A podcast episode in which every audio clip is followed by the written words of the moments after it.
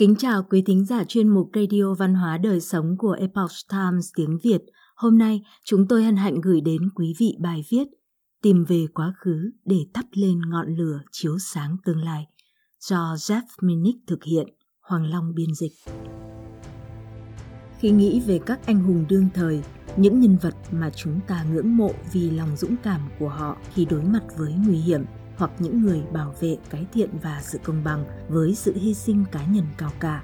Chúng ta có thể nhớ đến những người ở tuyến đầu, lao vào tòa tháp đôi ngày 11 tháng 9 năm 2001 để giải cứu các nạn nhân bị mắc kẹt bên trong.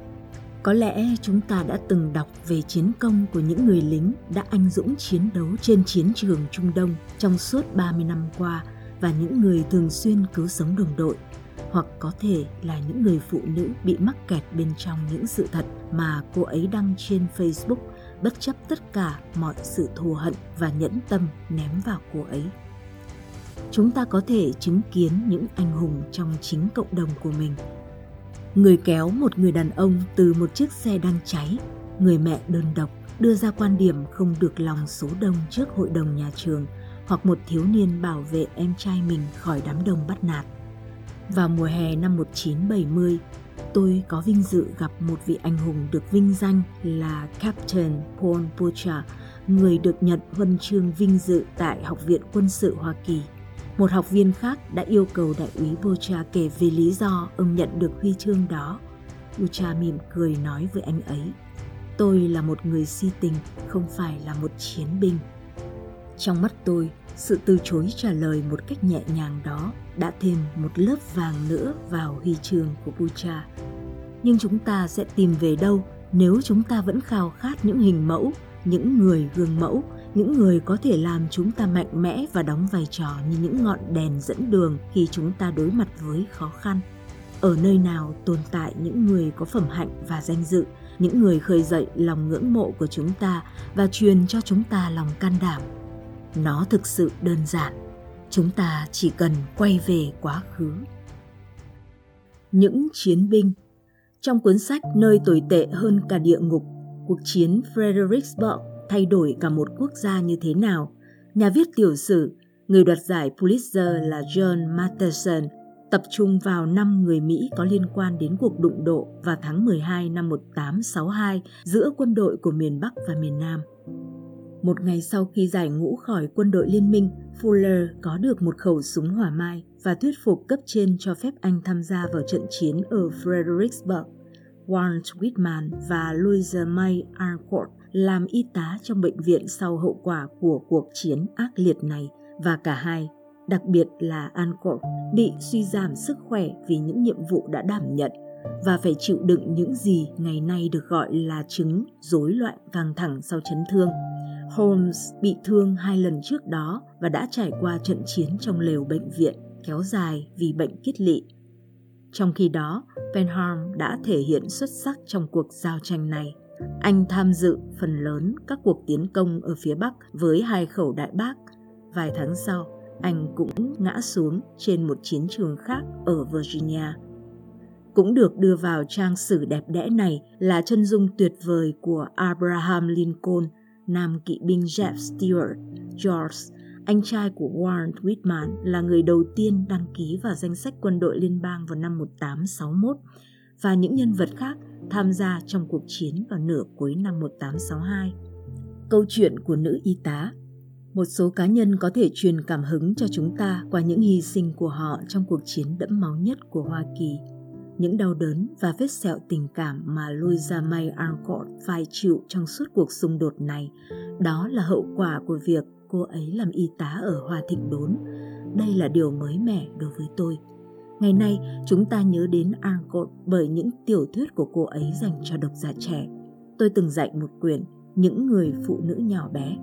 Nhưng tôi không biết về những chấn thương và bệnh tật mà cô ấy đã trải qua khi cố gắng giúp đỡ những người lính bị thương và sắp chết Cô ấy chỉ phục vụ 3 tháng ở một số bệnh xá rồi bị mắc bệnh thương hàn và được đưa về nhà của cha cô ấy ở Boston, nơi mà có những giai đoạn cô ấy đã ngất đi vì sốt và với những ký ức ám ảnh về máu và nỗi thống khổ mà cô ấy đã chứng kiến trong bệnh xá. sức khỏe của cô ấy không thể hồi phục lại hoàn toàn. Khi xem lại tất cả lịch sử của Matheson, tôi nhận thấy lòng dũng cảm và sự kiên trì của Alcott vừa gây tình cảm và truyền cảm hứng cho tôi. Ngoài những khó khăn mà cô ấy phải chịu đựng khi làm một y tá thời chiến, cô ấy còn bị trầm cảm vì bị ảnh hưởng sâu sắc bởi cái chết của một người chị gái và phải làm nhiều công việc khác nhau để giúp mẹ cô ấy kiếm sống do tài chính eo hẹp của cha cô.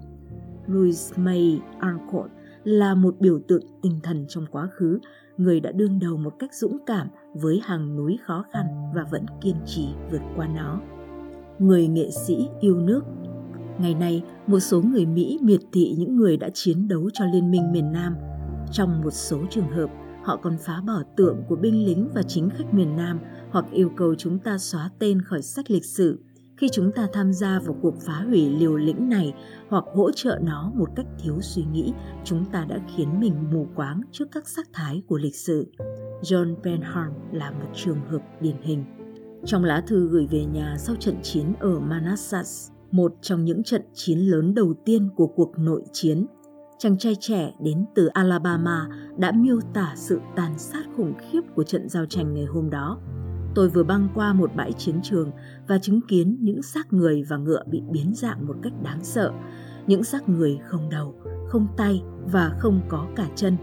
Tôi đã chứng kiến toàn bộ những điều đó và còn nhiều thứ khủng khiếp hơn nữa cho đến khi trái tim tôi như bị bóp nghẹt. Chiến tranh không vinh quang rực rỡ như chúng ta thường đọc qua sự mô tả của các tiểu thuyết gia. Cũng trong lá thư ấy, John Benham bổ sung – Chúng ta đang chiến đấu cho quyền lợi và cho mái ấm gia đình mình. Chúng ta đang chiến đấu vì cuộc chiến chính nghĩa, một chính nghĩa thánh thiện. Kẻ xâm lược phải gánh chịu nhân quả mà anh ta đã làm và chúng ta đối mặt với anh ta để trưởng thành, để trở thành những nam nhân thực thụ. Bất chấp lý do mà John Benham đã chiến đấu, cha anh là một chủ nô. Một thực tiễn ngày nay được coi là một điều ghê tởm. Benham tin rằng những điều thiết yếu như quyền lợi và ngôi nhà của chúng ta đáng để chiến đấu và hy sinh vì nó. Trong thời điểm mà một số quyền tự do của chúng ta dường như bị tấn công, Benham là một lời nhắc nhở rằng việc bảo vệ các quyền tự do của con người có thể đòi hỏi sự hy sinh lớn lao. Một người con của Chúa John Matheson đặt tên trong một chương giới thiệu về Arthur Fuller là một người con của Chúa. Cũng giống như John Penham, bộ trưởng của Boston, Arthur Fuller tin tưởng cuồng nhiệt và lý tưởng đến mức ông sẵn sàng hy sinh cuộc đời mình vì nó. Mặc dù thể trạng yếu đuối và bị mất một con mắt vì một tai nạn thời thiếu niên, Fuller vẫn tình nguyện làm tuyên úy trong quân đội liên minh. Anh ấy gia nhập đội quân Massachusetts thứ 16 cùng họ đi đến phía bắc Virginia, cố gắng giữ vững tinh thần và chăm sóc vết thương cho những người lính, nhưng cuối cùng lại bị đưa về nhà vì tình trạng sức khỏe của anh ấy không ổn. Sau đó, Fuller quay trở về trung đoàn của mình để tạm biệt đồng đội. Anh ấy gặp họ ngay trước trận chiến Fredericksburg, đọc một bài diễn văn và nói lời chào từ biệt. Và sau đó, vì một số lý do mà chúng ta sẽ không bao giờ có thể hiểu hết, với giấy giải ngũ trong túi, Fuller khoác lên mình chiếc áo sĩ quan tham mưu, chọn một cây súng hỏa mai và hy sinh ngay trong ngày đầu tiên của trận giao tranh. Một trong số ít những bài diễn văn của Fuller đã được xuất bản, anh nói, niềm tin thúc đẩy một cuộc sống tốt đẹp và cũng bảo đảm cho một cái chết tốt đẹp. Ai sống tốt luôn chết tốt. Theo Matheson, những người từng biết Chaplin Fuller đã tranh luận liệu anh ấy có nên tham gia cuộc chiến vào ngày hôm ấy hay không đặt vấn đề đó sang một bên. Theo cách nghĩ của tôi, có một chút băn khoăn rằng người đàn ông ấy đã trải qua cái mà anh ấy gọi là cái chết tốt đẹp, sẵn sàng hy sinh mạng sống của mình vì một lý tưởng mà anh ấy tôn thờ. Hỡi thuyền trưởng thuyền trưởng của chúng tôi, nhà thơ Warren Whitman rất tôn kính Abraham Lincoln. Matheson kể rằng nhà thơ đã được gặp Tổng thống trong một vài sự kiện và ông ấy sáng tác hai bài thơ để tưởng nhớ về Lincoln. Hỡi thuyền trưởng, thuyền trưởng của tôi và khi hoa lin la nở lần cuối trong sân. Hai tác phẩm này được giữ gìn cho đến hôm nay trong các tuyển tập thơ và sách tại trường học, cũng giống như Arthur Fuller, John Benham và hàng trăm ngàn người khác. Abraham Lincoln từ biệt cuộc đời với hình ảnh là một người tử vì đạo.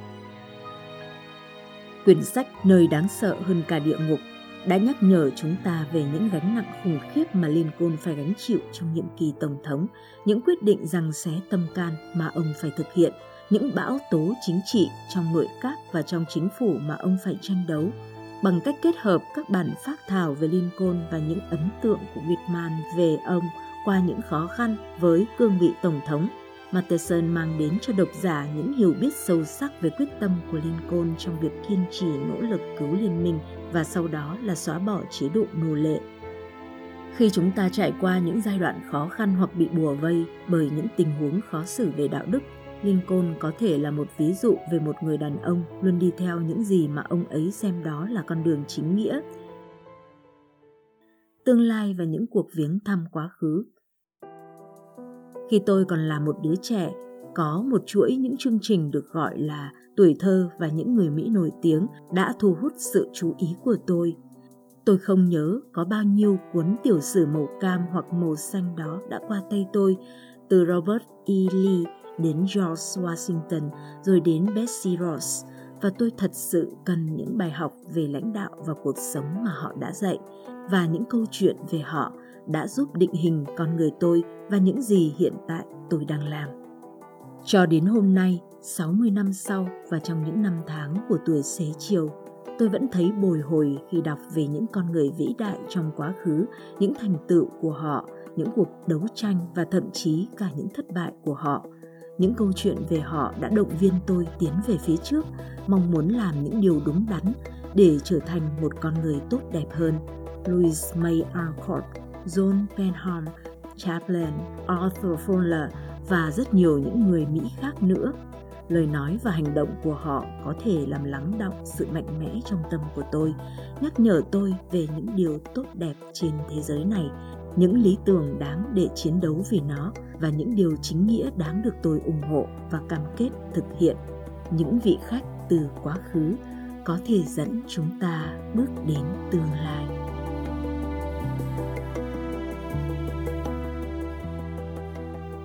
Quý thính giả thân mến, chuyên mục radio văn hóa đời sống của Epoch Times tiếng Việt đến đây là hết. Để đọc các bài viết khác của chúng tôi, quý vị có thể truy cập vào trang web e itviet.com. Cảm ơn quý vị đã lắng nghe, quan tâm và đăng ký kênh. Xin chào tạm biệt và hẹn gặp lại quý vị trong chương trình lần sau.